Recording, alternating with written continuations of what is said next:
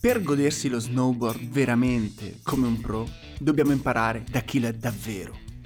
In questa puntata ho intervistato uno che ha scritto un bel capitolo nella storia dello snowboard italiano. Con due Olimpiadi, un oro in Coppa del Mondo, diverse partecipazioni ai mondiali juniores, video, parte tante Arctic Challenge. Sto parlando di Manuel Pietropoli. Con lui abbiamo fatto una bella chiacchierata su come era snowboardare a cavallo dei 2000, di come alcune scelte fatte in quegli anni stiano tuttora influenzando il presente dello snowboard italiano e abbiamo provato a dare uno sguardo più consapevole a cosa può riservare il futuro per questo sport. Questo e tanto altro nel nuovo episodio di Real Pro con Manuel Pietropoli.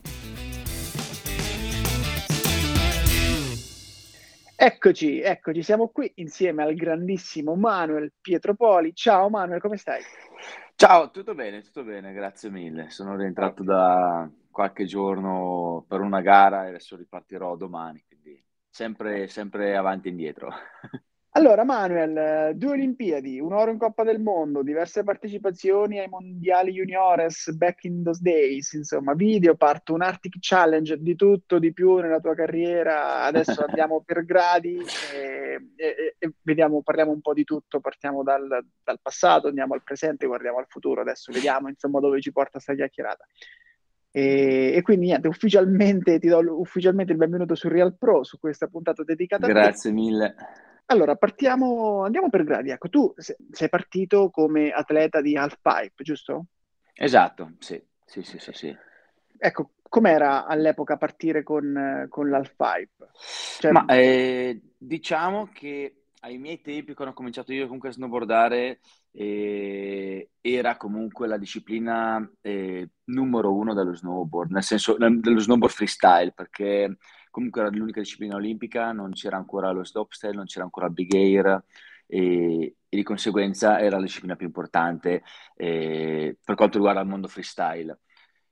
E quindi niente, quindi sono partito con l'halfpipe, non ovviamente col pensiero delle Olimpiadi, perché quando ero partito, sai, avevo il mio primo camp estivo, eh, in mezzo diciamo ai pro che c'erano ai tempi a livello italiano, l'ho fatto nel 2000, nel 2000 allo Stelvio e poi nel 2001 in Valsenales, che è stato il mio primo pain camp di Biga Camp con Peter Gauna nel 2001, quello proprio più serio che ho fatto, in cui c'era Giacomo Crater, Filippo Crater, tutta la, la, la scena top, diciamo, ehm, nazionale.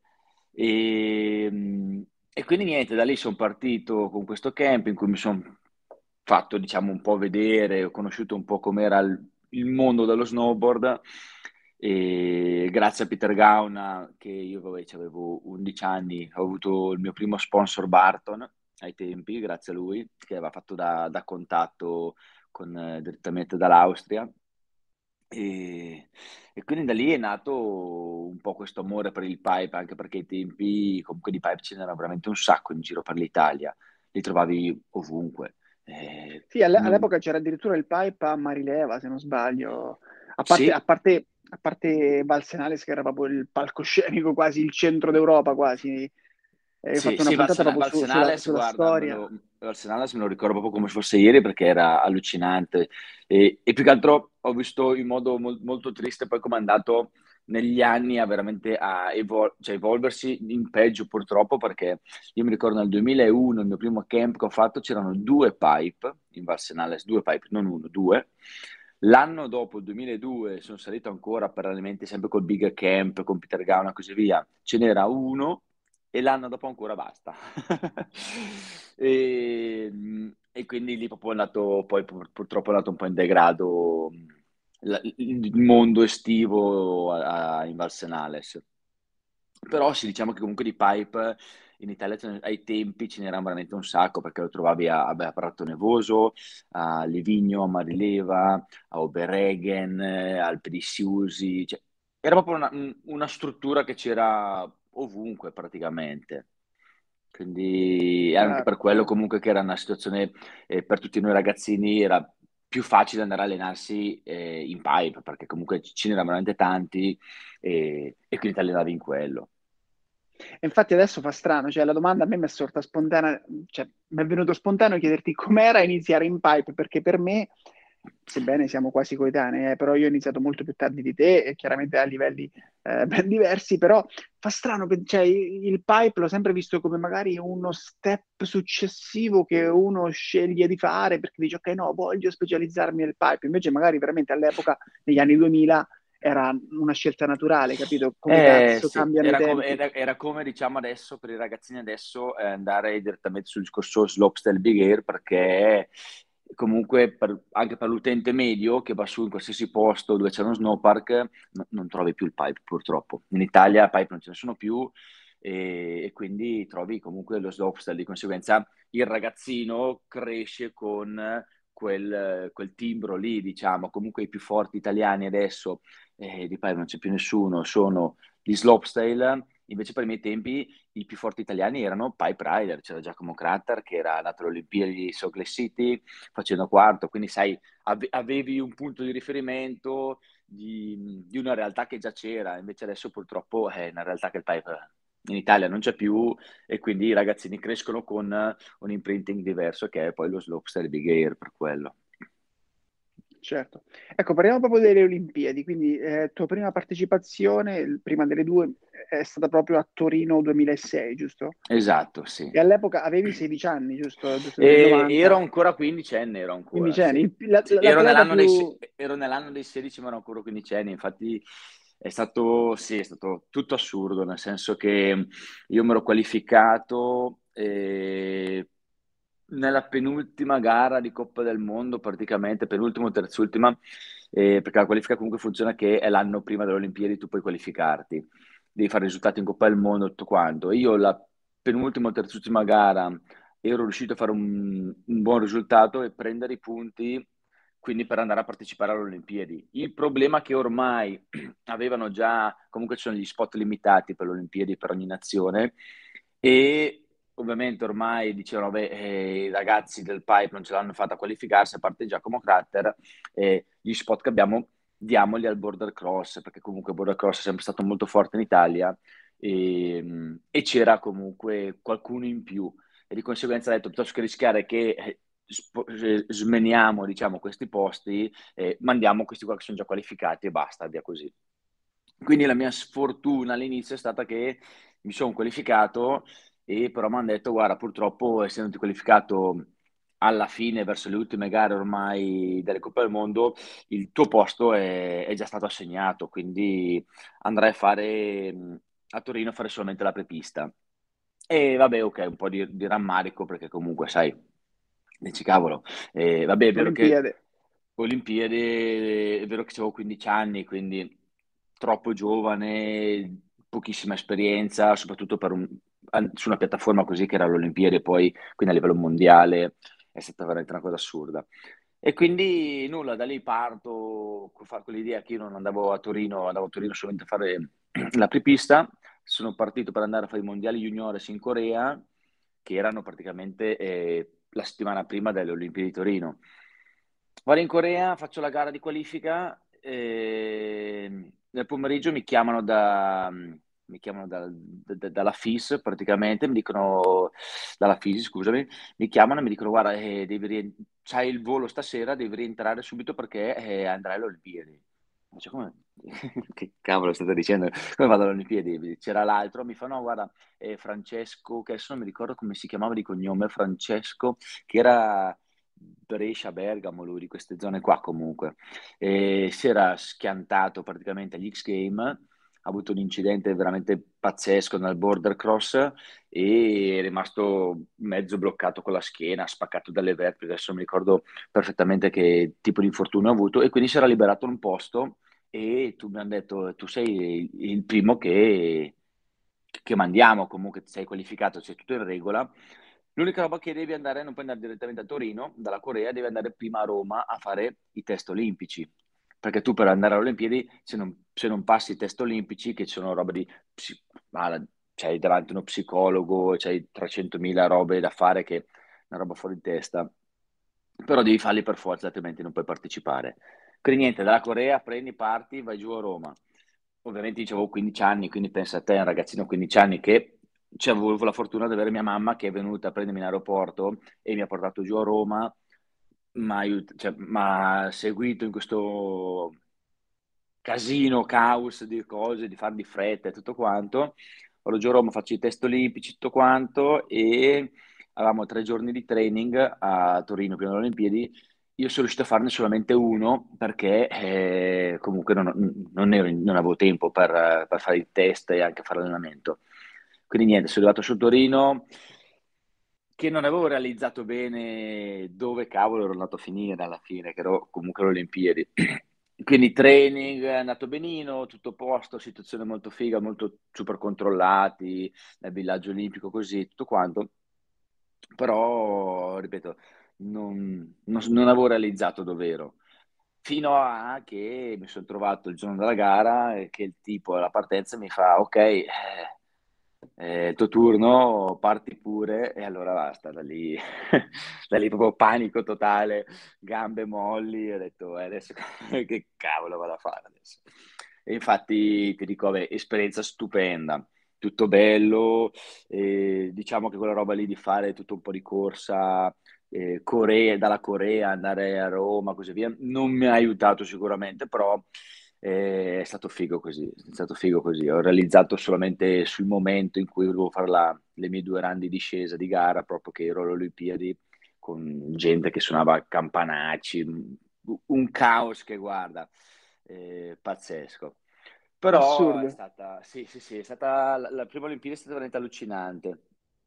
Eh, però figo, figo, figo, anche se poi dopo ho fatto schifo che sono caduto, è stato veramente figo. Uno, quello, due, comunque sai, era 15 anni io andavo all'alberghiera, eh, ho provato a fare l'alberghiera perché poi ho potuto ritirarmi perché facendo poi la vita d'atleta ero sempre in giro, quindi o avrei fatto una scuola privata o altrimenti non, non, non sarei riuscito ad andare avanti con il discorso delle assenze. E quindi, sai, 15 anni, andavo a scuola, eh, Olimpiadi, tutti, quindi c'erano i manifesti ovunque nei, nei, nei paesi qua, delle mie zone. E è stato proprio tutto super, super, super figo, veramente super figo. E poi, e poi nulla, poi da lì è partito. E sei andato a, a quelle Olimpiadi, eh, hai partecipato come atleta più giovane, giusto? Mi sa che esatto, eri, sa che eri esatto. Eh, Torino 2006, maschile, in tutte le discipline ero quello più giovane, 15 anni.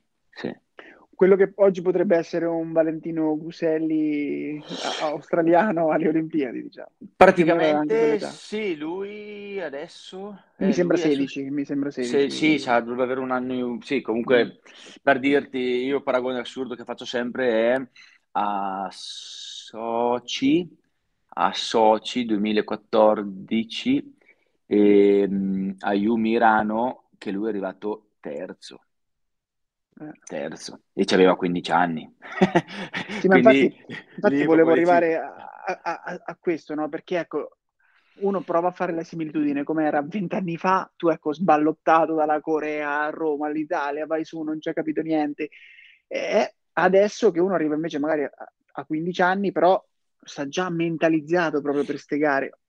Anche agli ultimi X Games, eh, c'era un giapponese, non ricordo il nome, che pure 15 anni, un rookie lì agli X Games a fare i big air. Cioè, assurdo, capito? Tu è clamoroso come adesso siano cambiati i tempi, siano cambiate le cose e effettivamente quando uno parla di atleti di eh, magari 27-30 anni che dici già sono, o anche ventenni che dici sono già adulti, psicologicamente più che fisicamente perché effettivamente cominciano a 15 anni e già stanno in un mood, non in un mood, ma proprio in un mondo clamoroso perché tu stai a quei livelli a 15 anni e devi reggere tutto, tutta la pressione, il peso e, riuscire comunque a gestirlo e fare anche delle prestazioni.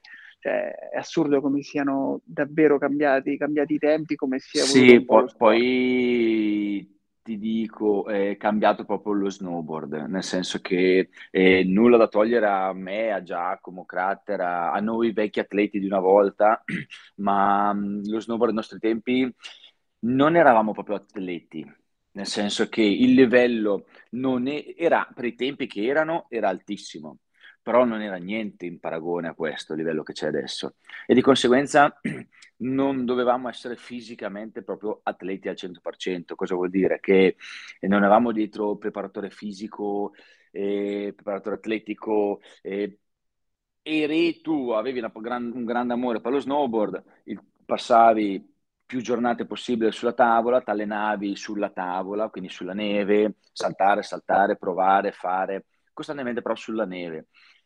E la sera sul discorso di alimentazione, così era tutto, tutto libero, tu potevi mangiare, fare, non avevi queste grandi richieste, diciamo, da parte del, di quello che, che serviva per essere comunque al top dei livelli.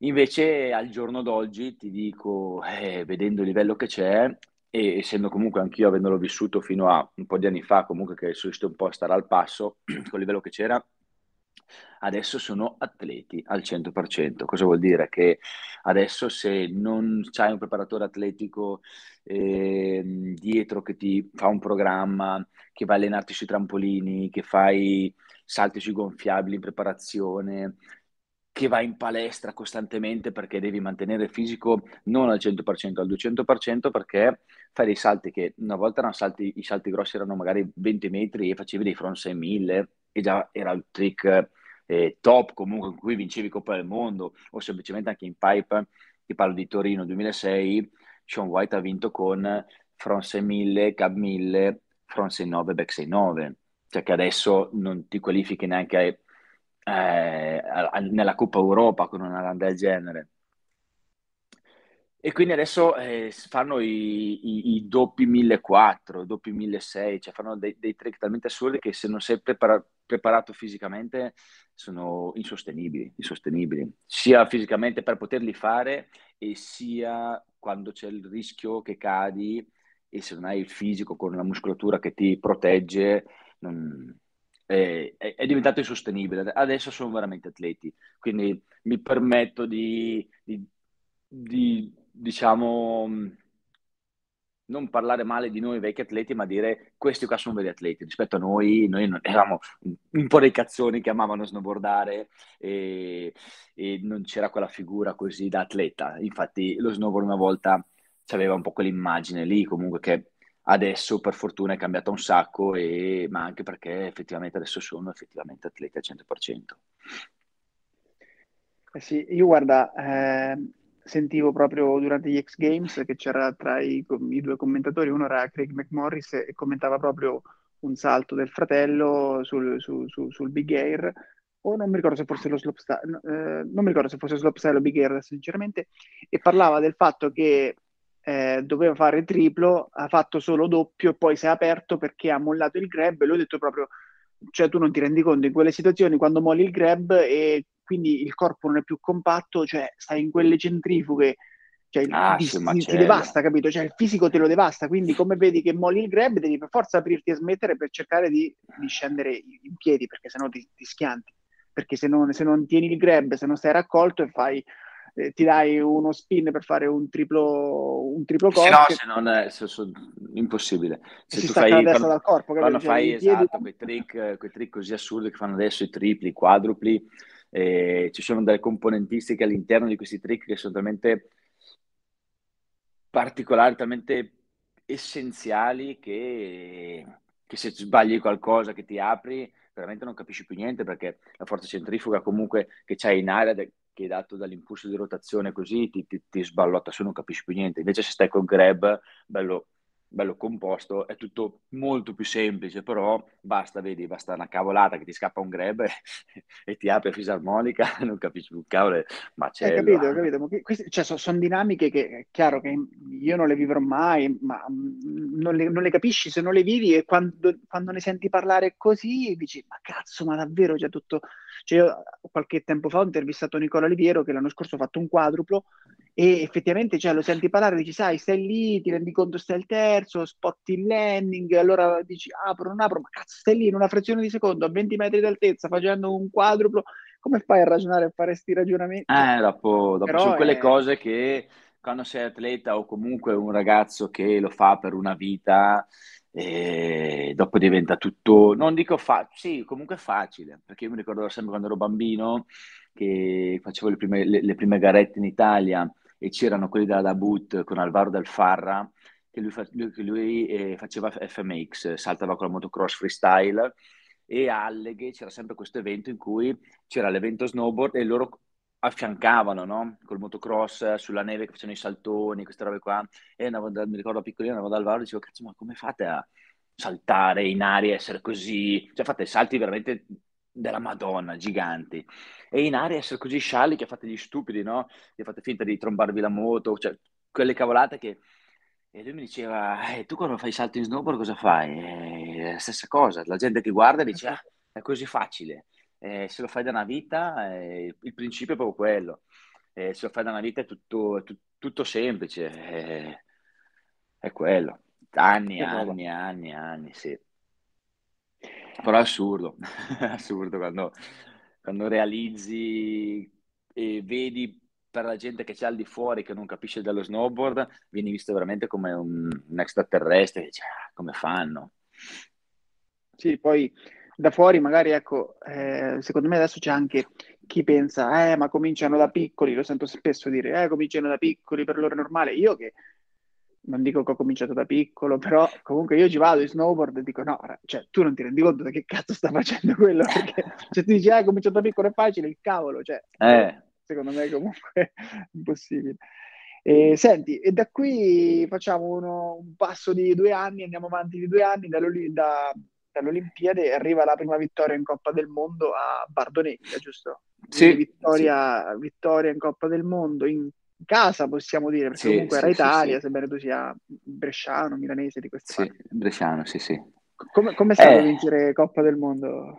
Guarda, è stato, bene, ov- ovviamente è stata una figata assurda, uno perché ero in Italia e due perché eh, c'era una situazione veramente perfetta, il pipe era super figo, shapeato bene, che poi anche lì sai, comunque la vita da atleta è sempre un po', sai tu magari sei al top della tua forma fisica, di trick in testa e tutto, però riuscire a beccare la giornata, poi dopo quella lì è ovviamente la differenza dall'atleta con più costanza e l'atleta con meno costanza. Io su questo lato qua non mi reputavo un atleta super costante, infatti e potevo essere in forma al 100%, quei trick che li chiudevo bene e tutto quanto, però bastava che nel, arrivavi in una situazione che il pipe non era perfetto come lo volevi te o la giornata, sono sai, talmente tanti fattori che possono influire comunque sto, il tuo stato d'animo e tutto quanto che fanno in modo che proprio magari non metti giù la run perfetta come vorresti in una gara.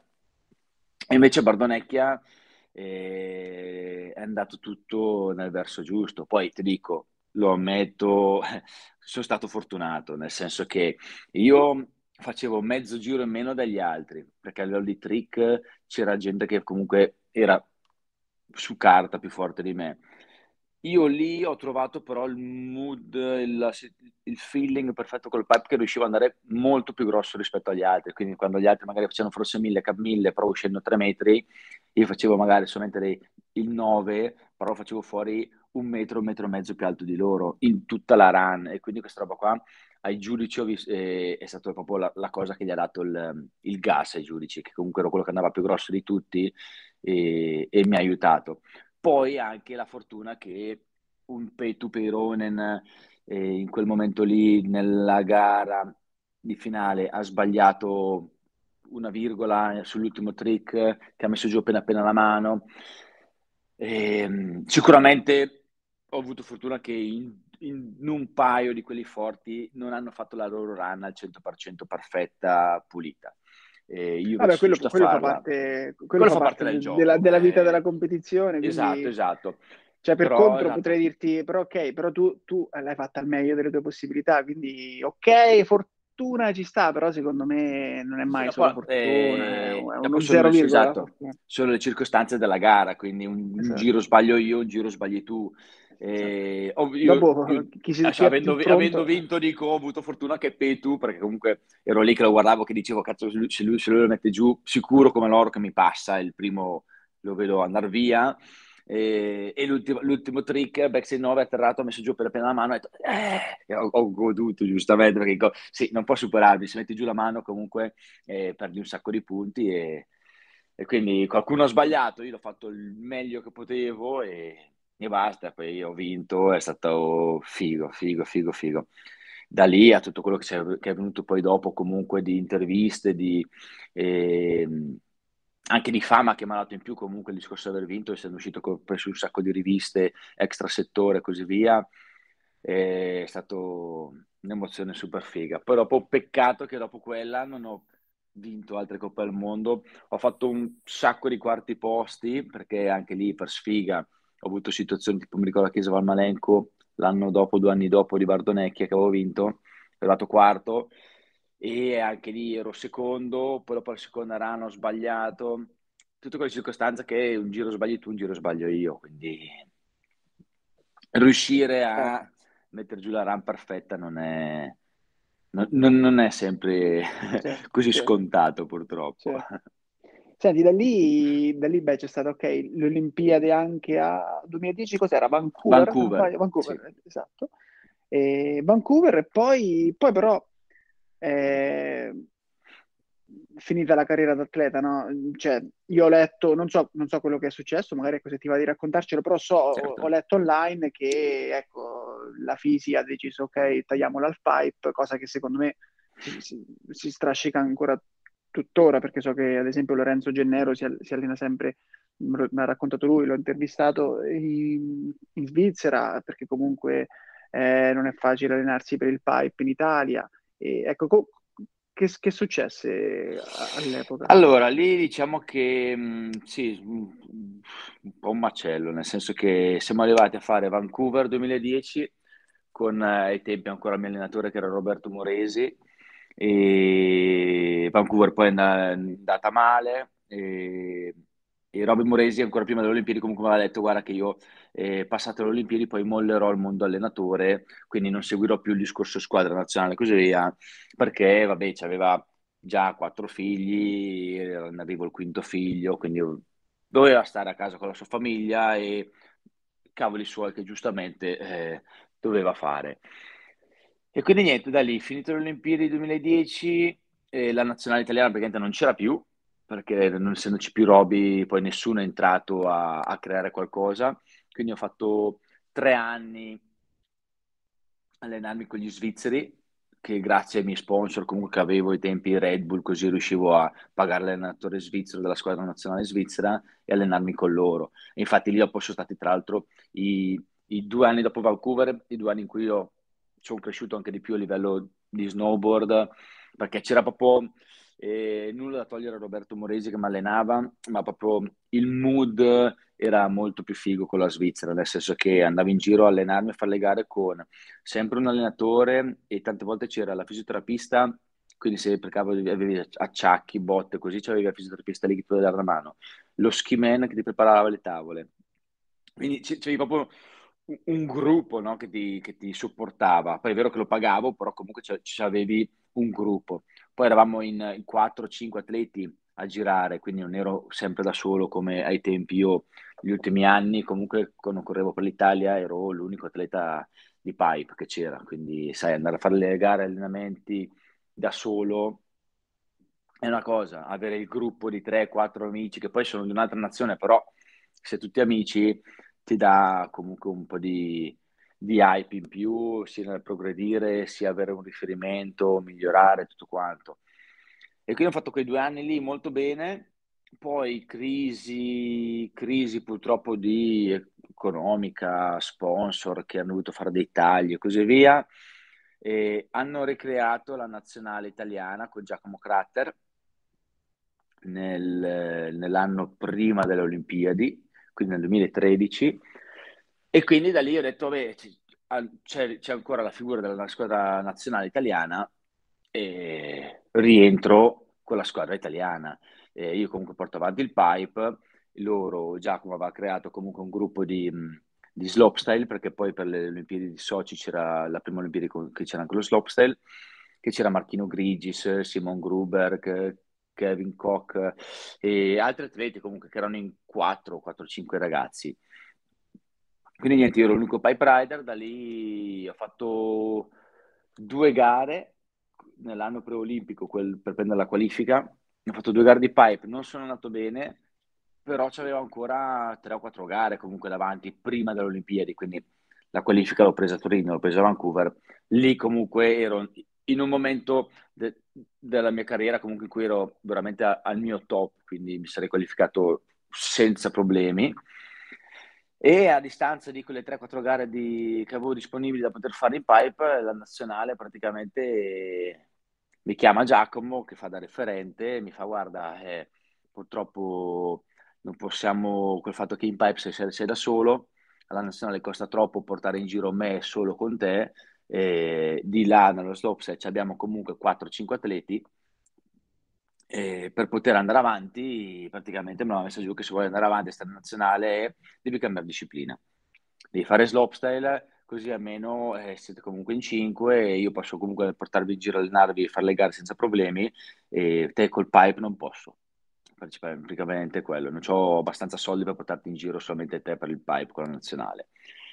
E, e basta, quindi da lì mi sono scesi veramente i maroni. Ho detto, cioè, ok che gli altri sono in quattro, ma degli altri quattro che ci sono nello Slopestyle, nessuno si è mai qualificato per le Olimpiadi e comunque non erano più giovani di me, c'erano la mia età. Quindi sai, non è che dici, vabbè, sono ragazzini giovani, poi sai, creare un futuro, tra la metà, nessuno di loro mai, non si è mai qualificato per un'Olimpiade niente, io ho due alle spalle, mi chiedi a me di rinunciare al pipe per venire a fare lo slopes, ho detto, sai che c'è? Andate a fare un culo tutti quanti, basta. E da lì proprio ho detto, basta, e... mollo tutto, mollo mondo gare, non voglio più saperne niente, e ho preso la palla al balzo, ho fatto il corso maestri. Infatti, guarda, la cosa che mi, che rimpiango un po' che la mia carriera, finita, la mia carriera da atleta l'ho finita molto presto comunque, perché a 20, a 22 anni l'ho finita. 22, 23. E, e quando eri sì. magari al top della forma anche. Esatto. E la pecca è stata quella, però purtroppo circostanze, situazioni con la nazionale che comunque mi hanno fatto delle richieste assurde, perché non puoi venire a chiedere a me che ho fatto una vita a far solo pipe di cambiare disciplina per, per i tuoi comodi eh, i tuoi comodi non esistono, sei nazionale e devi fare i miei comodi da atleta che porto avanti la, la bandiera nella disciplina che, che faccio. Questo non è, non è, successo e quindi da lì ho, ho cambiato, ho cambiato, ho fatto il corso maestri, sono diventato maestro e ti dico, per assurdo che possa sem- sentirlo dire, ho cominciato a divertirmi un sacco a snowboardare. Nel moll- oh, a me piaceva fare le gare, piaceva quel mondo lì perché era fighissimo, sempre in giro per il mondo. D'estate andavo in Nuova Zelanda un mese, un mese e mezzo, poi sempre in America, eh, sempre a spasso eh, a fare quello che amavo, prendevo i soldi, cosa vuoi più della vita? Però nello smettere di fare le gare, quindi pressioni dagli, da parte degli sponsor che comunque giustamente ti pagano, quindi oh non sei andato bene alla gara, cosa è successo, come mai, bla bla bla, quest'anno, eh, tutte quelle cose lì che, che ci sono dietro, e non avendo più quel discorso lì, ma facendo solo le cose perché mandava di farla a me, ho cominciato a amare lo snowboard eh, al 200%. Prima lo amavo già al 100%, adesso proprio lo snowboard è, è bellissimo. Bellissimo perché quando c'è brutto tempo, che c'è vento e così via, non sono obbligato a saltare, invece alle gare vuoi non vuoi, sei lì, c'è brutto te- tempo, c'è vento, i salti fanno schifo, c'è ghiacciato, eh, sei un atleta, eh, non ci sono scuse, devi farlo lo stesso, basta. Invece adesso lo faccio proprio perché voglio, se c'è brutto tempo dico, easy, me ne vado al bar. E quindi ho, ho avuto questo, questa evoluzione, diciamo, nella mia vita che mi dispiace solamente aver finito presto la, la vita da atleta, quello sì, però per il resto dai, devo dire che sono contento per dove sono andato a finire adesso comunque. Fantastico. Invece di passare, cioè no invece scusami, prima di passare al discorso allena, da Manuel Pietrapoli allenatore, volevo fare un attimo una parentesi invece che secondo me è tanto figa, però di cui io ne ho sentito parlare di questa cosa ma eh, non la conosco, quindi mh, ti chiederei di raccontarmela. È l'Arctic Challenge, no?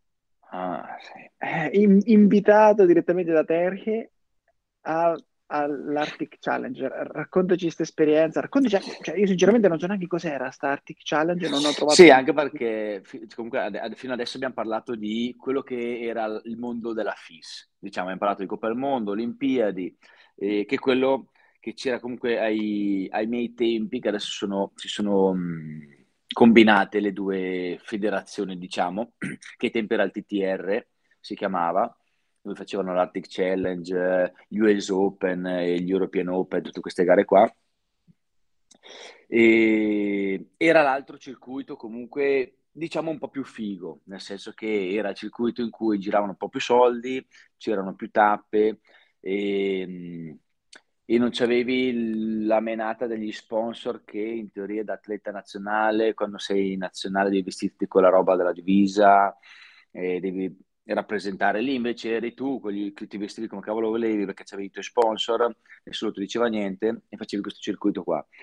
E l'Arctic Challenge, ti dico, allora, il mio primo Arctic Challenge ho avuto la fortuna che ai tempi, quando c'era, che c'è ancora tuttora comunque, Marco Sampaoli, che lui organizzava praticamente con Jimmy e altri, aveva creato questo, ehm, che ha creato poi il Rookie Tour praticamente, il, il circuito dei sì, ragazzini. Sì, lo conosco, conosco bene Marco. Eh, e grazie a loro praticamente erano riusciti ad avere questo ticket per l'Arctic Challenge che l'avevano messo in palio a questa gara che adesso non mi ricordo esattamente dov'è che era, dov'è che eravamo a fare questa garetta in Italia e c'era, cavolo, chi vinceva il primo posto vinceva il ticket per andare all'Arctic Challenge.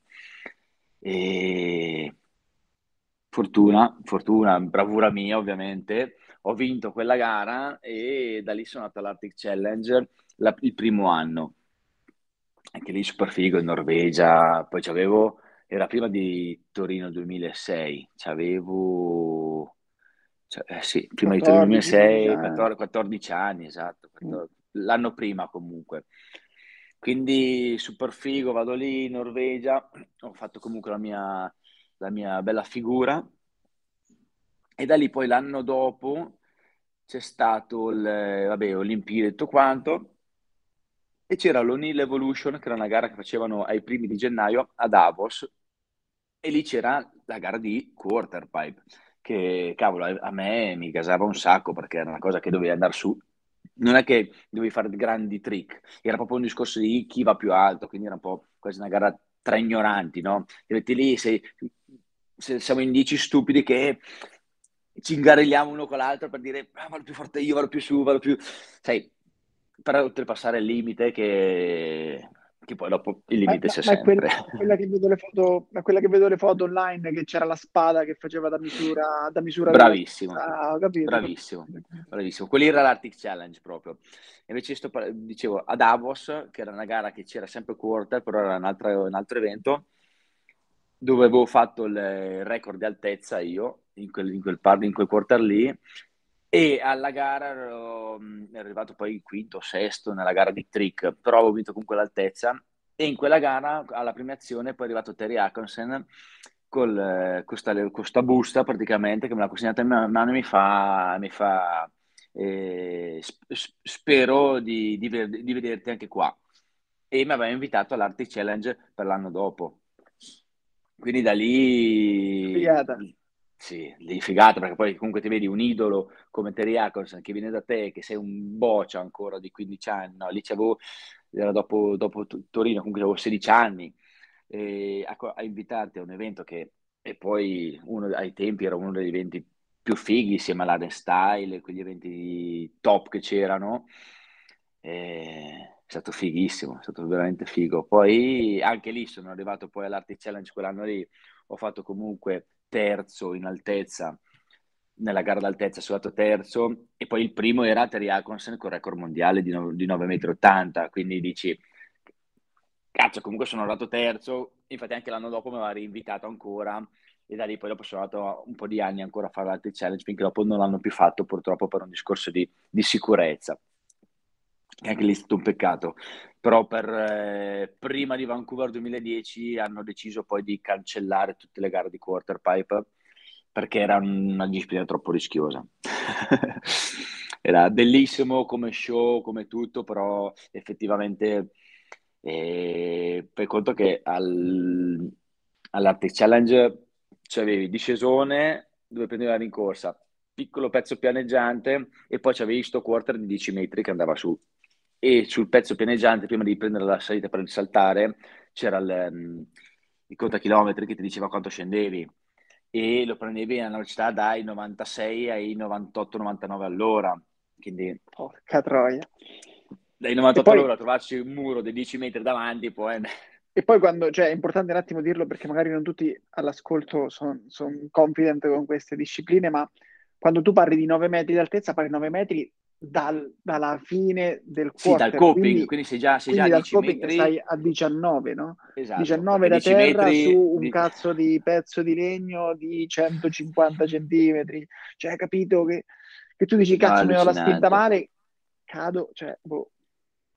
Eh, perché poi il margine d'errore comunque era di un metro, nel senso che oltre il coping ti spiattelli sopra e, e rimani lì.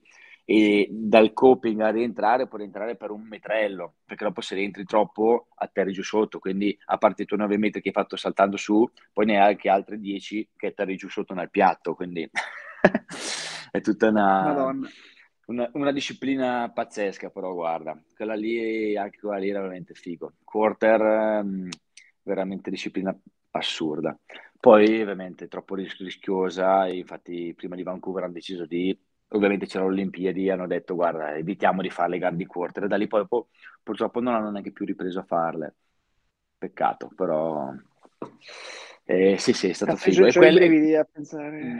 e quella è, è l'altra parte è delle altre gare, praticamente, sì. Al di fuori di Olimpiadi e di Coppe del Mondo era l'altro circuito che, che era figo, perché poi anche lì poi eh, c'era l'obiettivo dei 10 metri, no?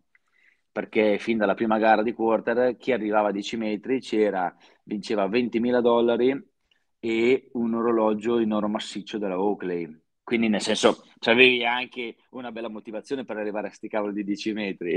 Il solo che problema è che arrivarci era una cosa difficilissima. Quindi è stato un premio mai vinto quello, giusto? Un premio no, mai, mai, riscosso. Mai vinto, perché l'abbiamo... Secondo l'abbiamo me è la Oakley che ha spinto, ha cancellato un po' sta gara che ci serve questo orologio. Siamo arrivati a battere il record di Terry Akonsen, che però non l'abbiamo chiuso perché siamo morti entrambi, all'Iron Style di Innsbruck, io e, e Jack Mitrani, che era un americano, che anche lì c'era sempre quel discorso dei 20.000 dollari, il, il, record, quelle cose lì del, dell'orologio, e io ero arrivato a, a fare 10 metri e 2, ma sono morto.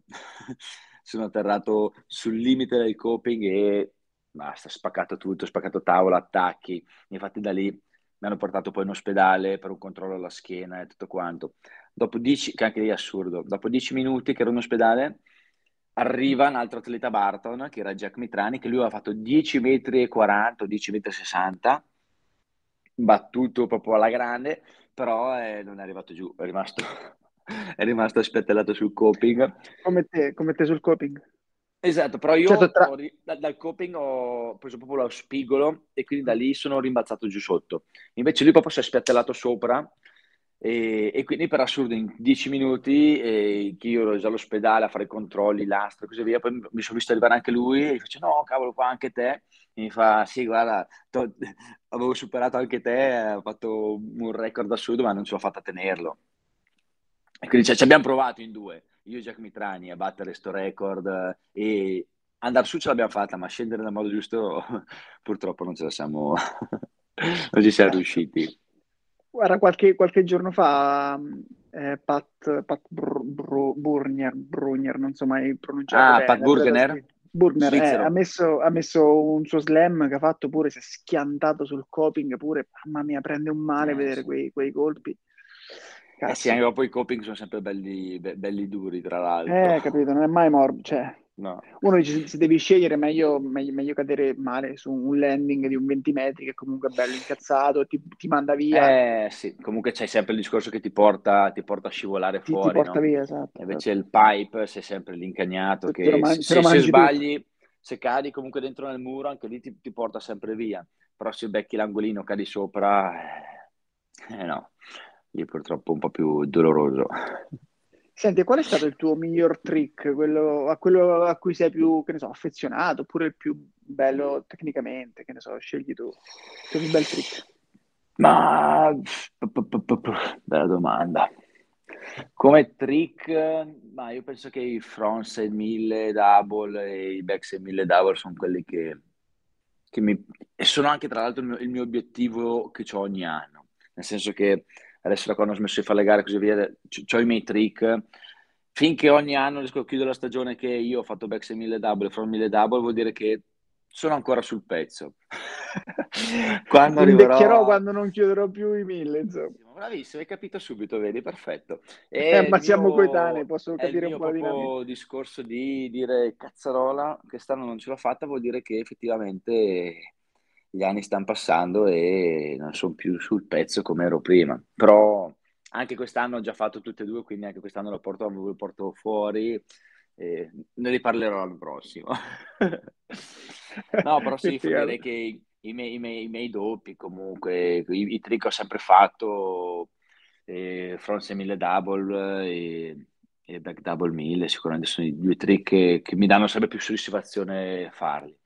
Però poi a livello di stile invece per dirti switchback e rodeo è il trick che, che amo di più fare, comunque è il trick più, più semplice in realtà, però eh, in cui puoi essere più stiloso in area, fare un po' più di show. Esatto. Ma invece quando, facevi, quando facevate il quarter andavate su e, e, basta, oppure grabbavate qualcosa, facevate il... Allora, in quarter c'avevi, c'avevi, allora, in finale c'avevi sempre tre discese da fare e prendevano le due migliori, però devono essere due, migliori diverse. Quindi mediamente facevamo sempre uno straight air, quindi uno standard air, backside air, col grab che volevi, quello che ti capitava, e poi facevi una rotazione che solitamente era sempre un backside 5 grosse rotazioni non sempre c'erano mai, backside 5, qualcuno che azzardava dei backside 9, però dopo cosa succedeva? Facevi backside 5, andavi ancora su 6-7 metri, lo potevi fare a quell'altezza, se devi fare un backside 9, lo fa- chi lo faceva però lo faceva magari a 4 metri fuori dal coping, quindi poi dicevi ok cosa faccio, meglio fare mezzo giro in meno, però andare su che fare magari un trick super difficile ma stare troppo basso, perché comunque nel quarter poi eh, la valutazione era basata soprattutto sull'altezza, quindi certo. era fondamentale. Anche però poi, che, anche poi dopo fare, fare, i trick a 7 metri con quel margine d'errore così ridotto, eh, per quello che non si facevano grandi trick assurdi. No, ci credo, ci credo. Senti, all'epoca come cioè, i trick si imparavano sulla neve, quindi mandala, mandala e basta. Cioè, sandwich, eh, giusto? Sì. Era eh, così sì. basta. Eh, non c'erano sì. tutti gli airbag. Guarda, io ho avuto la fortuna di... che l'airbag l'hanno cominciato a sviluppare e... nel mondo snowboard eh, l'anno prima delle Olimpiadi comunque perché c'è stato Sean White che prima di Vancouver si era allenato però privatamente nel suo pipe, se ti ricordi che era uscito questa cosa che c'era il suo pipe privato e in fondo al pipe però non c'era gonfiabile, avevano fatto fo- le, le foam pit come quelle che usano con la motocross freestyle, quindi queste piscine piene sì, di, di gomma quadratoni di gomma che stanno anche sulle palestre di freestyle. Esatto, que- quella lì. E, e, da lì allora no, delle aziende sono inventate di creare questi bag jump e io ho avuto la fortuna di potermi allenare con i base jump prima di Vancouver 2010. Quindi per il pipe, il front 6000 double, comunque io ho avuto la fortuna di poterlo provare prima sui gonfiabili e poi portarlo sulla neve, però fino prima di quello tutti i trick era eh, immaginazione, guardavi i video degli altri pro, eh, pro rider, dicevi ok fa così, esce così, col braccio dietro spinge in questo modo e ok pro, proviamo, o la va o la spacca eh, sì, purtroppo era quello. Invece adesso, adesso c'hanno, de- c'hanno una situazione per allenarsi che pff, pazzesca, pazzesca, sono i gonfiabili, noi adesso d'estate quando faccio l'allenatore porto un ragazzo che alleno dalla Repubblica Ceca, lo porto sempre a, a, um, su Inastra, al, come si chiama? C'è un vuoto adesso del posto. Al Banger al Banger, bravissimo, eh, lo porto sul Banger Park e anche lì è una stazione super, super, super figa perché c'hai salto gigante eh, d'estate col gonfiabile enorme, quindi fai salto da 20 metri col gonfiabile per provare tutti i trick che vuoi che comunque puoi farti male, né? perché al mio ragazzo comunque è successo che si è scavigliato un pochino, però cioè, rispetto a farlo sulla neve non è niente, cioè sulla neve potresti morire, lì ma che va a prendi una botta. E quindi esatto. hanno una situazione molto figa adesso per allenarsi, che ai miei tempi, ai tempi di Giacomo, comunque non, non esisteva. Però, vabbè, l'abbiamo vissuta in, in, in, epoche diverse. E quindi chiaro, chiaro che eh, è un altro livello, insomma, elaborare i trick su, su, su un bag piuttosto che direttamente sulla neve. E, anzi, questo secondo me comunque fa molto onore a quelli che tu chiamavi ecco, i, vecchi, i vecchi atleti che eravate voi, perché sì è chiaro che non c'era tutta la progressione che c'è adesso, ma non c'erano anche gli strumenti per farlo in sicurezza. È chiaro che fare un, un, double eh, prima, cioè... Eh sì, ci pensavi parecchie volte e comunque diciamo che andare a farlo era sempre un bel punto di domanda perché tu dopo è vero che comunque quando sei atleta comunque io anche il ragazzo che alleno lo dico sempre, quando un trick comunque te lo immagini nella tua testa, che nella tua testa lo vedi, ce l'hai, lo elabori, poi se, quando lo provi sulla neve non ci vai mai lontano, se ce l'hai in testa. Però comunque eh, da lì a farlo sulla neve, sai, l'inconveniente, arrivi sul kicker che si aggancia appena appena di più la lamina, sai, tutti quei piccoli inconvenienti che se succedono in quel momento lì No, ma anche, ma anche, mentalmente penso, eh. cioè, tu dici, ok, vado di là, ho la gomma piuma, ho il bag, eh, la mente lavora in un certo modo. Se dici, ho la neve, ho il ghiaccio, eh, eh, eh anche sì. la testa, dici, sì, a casa l'ho visualizzata sul divano, ma qua, cacchio. Eh sì, no, no, quello sicuramente, comunque lì, esatto, sai che vai a farlo in una situazione che, anche se sbagli, nella peggiore dei casi, scivoli via sul gonfiabile, non ti fa niente ai tempi, eh, prima di provarlo, dicevi ok, aspetta, sono sicuro, eh, se sbaglio la prendo secca. Eh, sono, infatti le ossa rotte ce le abbiamo tutti. Senti, invece, eh, diciamo, argomento video part, eh, che io so che hai partecipato a uno snowbox, giusto? Sì, ho fatto un po' di video parte in Snowbox o in Zombie anche, che era l'altro video che c'era gemellato eh, zombie, nella ricordiamo, italiana. Li ricordiamo sì. tutti e ci risogniamo sì. di nuovo, insomma. E purtroppo, guarda, purtroppo io ho sempre, ho sempre avuto una, una piccola video parte in questi video italiani perché comunque ero ai, ai tempi facevo comunque l'atleta al 100%, seguivo il mondo gare, quindi eh, non avevo mai tempo di andare a fare queste video part, questi shooting come facevano invece tanti, tanti altri italiani come eh, mi ricordo Stefano Munari, eh, Tato Chiala, questa gente qua che invece non viveva, non viveva più di snowboard eh, nel mondo gare ma viveva proprio di quello di andare in giro a fare filmare tutto e poi avere una video part bella sostanziosa. Io infatti nei, le, le mie clip sono sempre state comunque sempre di, di, pochi minuti in quei frangenti in cui riusciva magari, non so, il filmer a venire a farmi due video alla gara o durante il training e così via. Quello è un mondo che purtroppo non l'ho mai, mai vissuto, diciamo, a pieno. E ti dirò, poi dopo non ero talmente infatuato dal discorso delle gare che mi piaceva proprio fare le gare, comunque, sai, metterti in competizione e era un altro mondo, invece diciamo il mondo del filming era una cosa più easy, no? Molto più easy. Tu vai su, c'è cioè comunque il tuo progetto che devi filmare, comunque sono 5-6 minuti, una videopart di quelle belle spesse sono più o meno 5 minuti. Quindi sai che hai tutta la stagione per fare i tuoi trick e così via. Quindi la vivi un po' più, è un, è un modo più rilassato da, da vivere lo snowboard che un po' era eh, però che chiaro che i, i, due fratelli Crater, no? che c'era esatto, Giacomo che esatto. come me viveva nel mondo gare e videopart non ne faceva mai e invece c'era Filippo che viveva di quello, lui non faceva le gare, ne ha fatte pochissime e gli piaceva fare quello, filming tutto, tutto, tutto l'anno. Effettivamente questo è, cioè, sono due mondi che sono pressoché quasi sempre incompatibili, eh, a meno che non sei, che ne so, un fuori classe tipo che ne so, mi vengono in mente qualche, qualche nord europeo che riesce a fare una stagione di competizioni e alla fine, a fine stagione sforna anche una video, a parte che non si sa dove, dove la tira fuori, però, però sì, è chiaro che sono difficilmente compatibili. Senti, eh, qual è stata la tua... È il tempo poi che, che manca poi. Eh certo, eh certo, certo, anche perché le, le, finestre per noi italiani, eh. le finestre per andare a filmare, non è che siamo in Finlandia o stiamo in Canada e dici ok, eh, prendo, sì. prendo, il pulmino e vado, vado, allo spot qua dietro casa che ho il mm. backcountry della vita. Vabbè. E, ehm, senti, dicevo, qual è stata la tua prima tavola? Tu primo, primo sponsor Barton, giusto?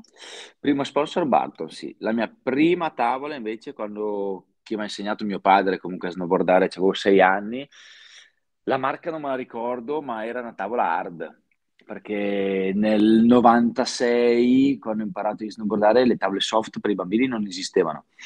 Mio padre, non so come, aveva trovato questa tavolina hard, piccolina, con gli scarponi da sci e ho imparato così ho imparato con quelle. Ci sta, ci sta. Poi no, 96, due anni prima de, della prima Olimpiade in cui c'era lo snowboard Nagano, sì. già cioè, era, era, difficile all'epoca anche solo concepire lo snowboard. Sì, già comunque esatto, nel 96 anche le tavole soft, diciamo, per gli adulti erano comunque di un'altra generazione, non erano le tavole twin tip con la coda arrotondata, erano già tavole comunque di vecchia generazione eh, che adesso li trovi nei musei, quindi eh, già per, gli, già per gli, gli, adulti erano già un'altra tipologia, quindi pensate per i bambini non, non, non esisteva ancora niente.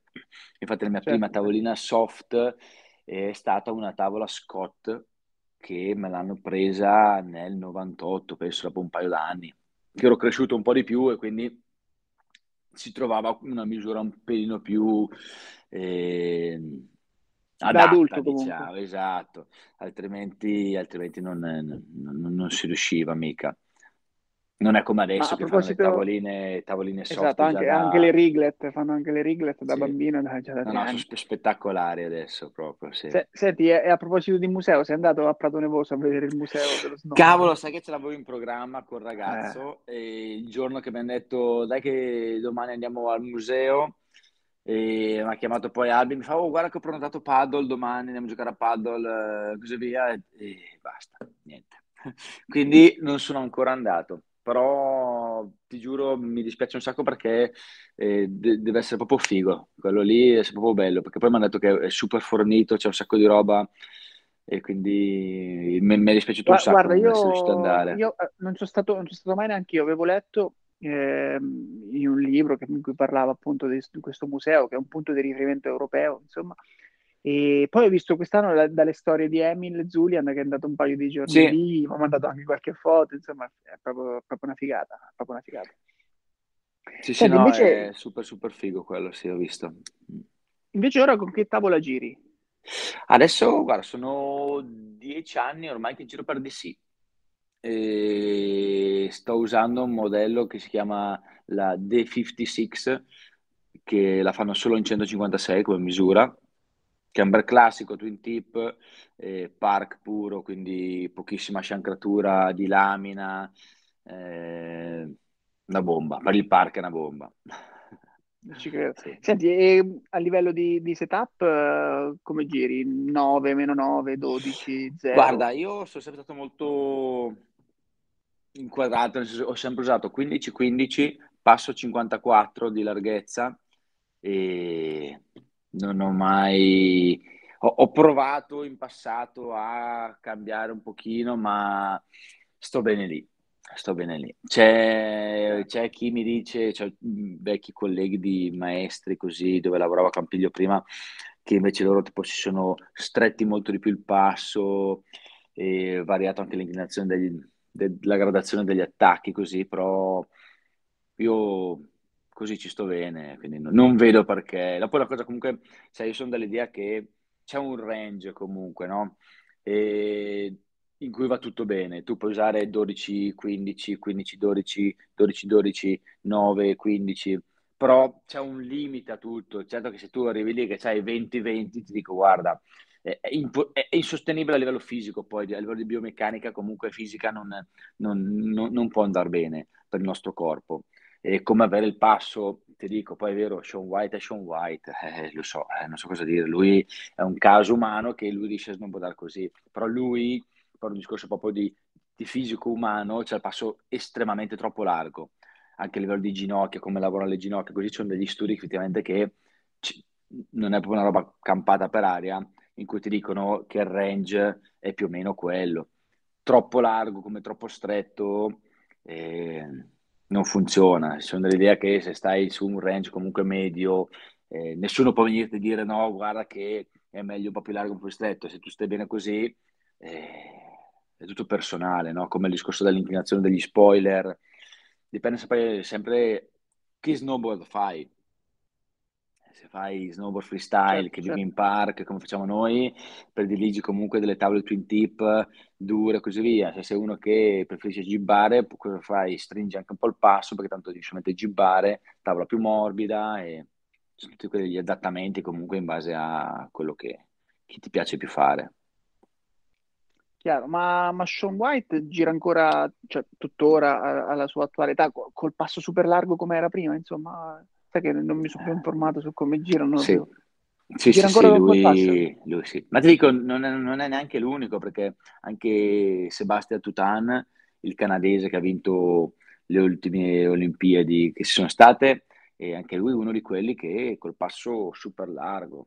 Che poi ti dico, da vedere a me mi piace, no, a parte c'è un White che si veste purtroppo veramente male, e quindi anche da vedere eh, vestito così non, non mi fa impazzire, però per dirti Septut che si veste comunque largo e tutto, col passo così largo, è veramente figo come, com- come style, però effettivamente sono dei passi impegnativi, che dopo, vabbè, ma, loro ci sono ma per nati, ginocchia, gambe, anche banalmente per eh sì, reggere, cioè, per- comunque, cioè io una volta, non mi ricordo chi mi disse questa cosa, eh, dice guarda, eh, io dico sempre questo, più allarghi il passo ogni centimetro allarghi, quindi ti si abbassa il baricentro, stai più in semi squat e u- esci un'ora in meno per ogni centimetro in cui allarghi il passo. Mi disse tu ricorda questa cosa, più lo allarghi, più... Cioè, è meno, è meno sci, insomma, meno hai Eh, gambe la, più, più lo allarghi, sì, più comunque fatichi con le gambe. Fatico, fatico. Io per la mia altezza comunque ho il passo un po' largo, perché anche comunque 54 è un po' larghino eh, per la mia, per la mia altezza. 53-54 comunque in base alla tavola. Eh, però è, è una cosa sostenibile, non è fuori da quel range che ti dicevo che poi diventa insostenibile, perché, perché proprio ne, ne- ne- ne- ne valgono poi le tue, le tue- le tue ginocchia, le tue caviglie, la tua schiena e tutto quanto per quello. Io quest'anno mi sono affidato proprio al, al range eh, consigliato dalla tavola, ho fatto, mi sono fatto una nitro e c'era consigliato 54, io di solito stavo col 57, 3 centimetri che mi cambia. E dico, guarda, proviamola, vediamo quello che Meglio, consiglia la eh? costruzione della tavola, però eh, ci ho fatto solo due uscite perché sto scendendo poco purtroppo quest'anno.